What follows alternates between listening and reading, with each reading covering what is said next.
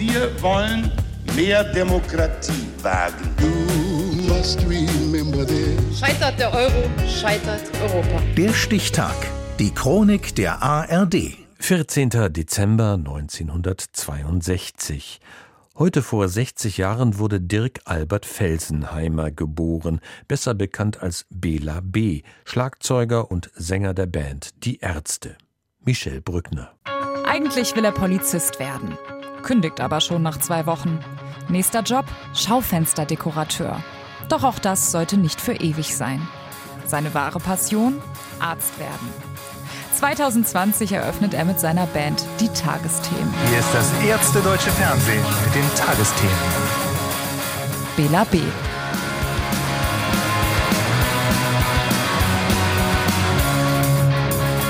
Heute im Studio Ingo Zamperoni. Geboren wird Bela B. als Dirk Albert Felsenheimer in Berlin-Spandau.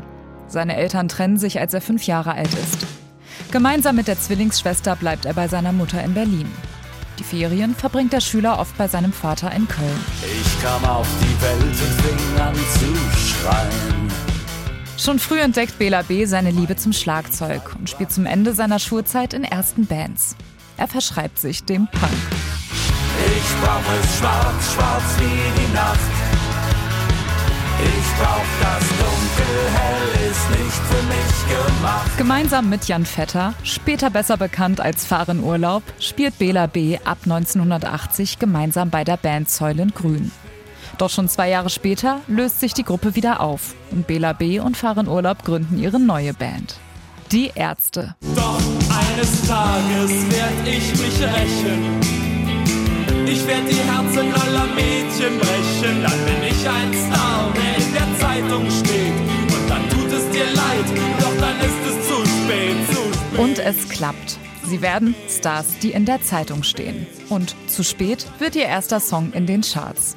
14 Studioalben haben die Ärzte bis heute veröffentlicht und sind längst ein fester Teil der deutschen Popmusikgeschichte. Und wie du wieder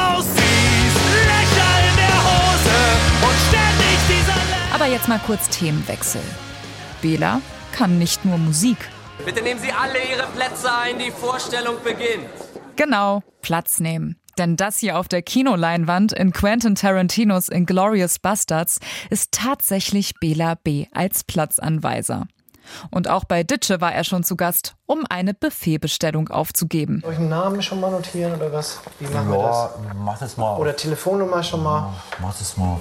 Bela. Ja. Also, ja. Was ist das denn für ein Name?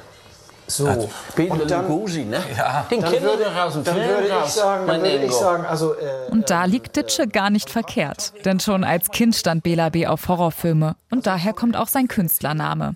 Bela steht für Dracula-Darsteller Bela Lugosi und B für Barney Geröllheimer, den besten Freund von Fred Feuerstein. Außerdem macht Bela B. sich immer wieder für soziale Projekte stark. Er unterstützt unter anderem die Trinkwasserorganisation Viva Con Aqua, die Initiative Kein Bock auf Nazis und ist Projektpate bei Schule ohne Rassismus, Schule mit Courage. Erstens, hi, ich bin der Bela.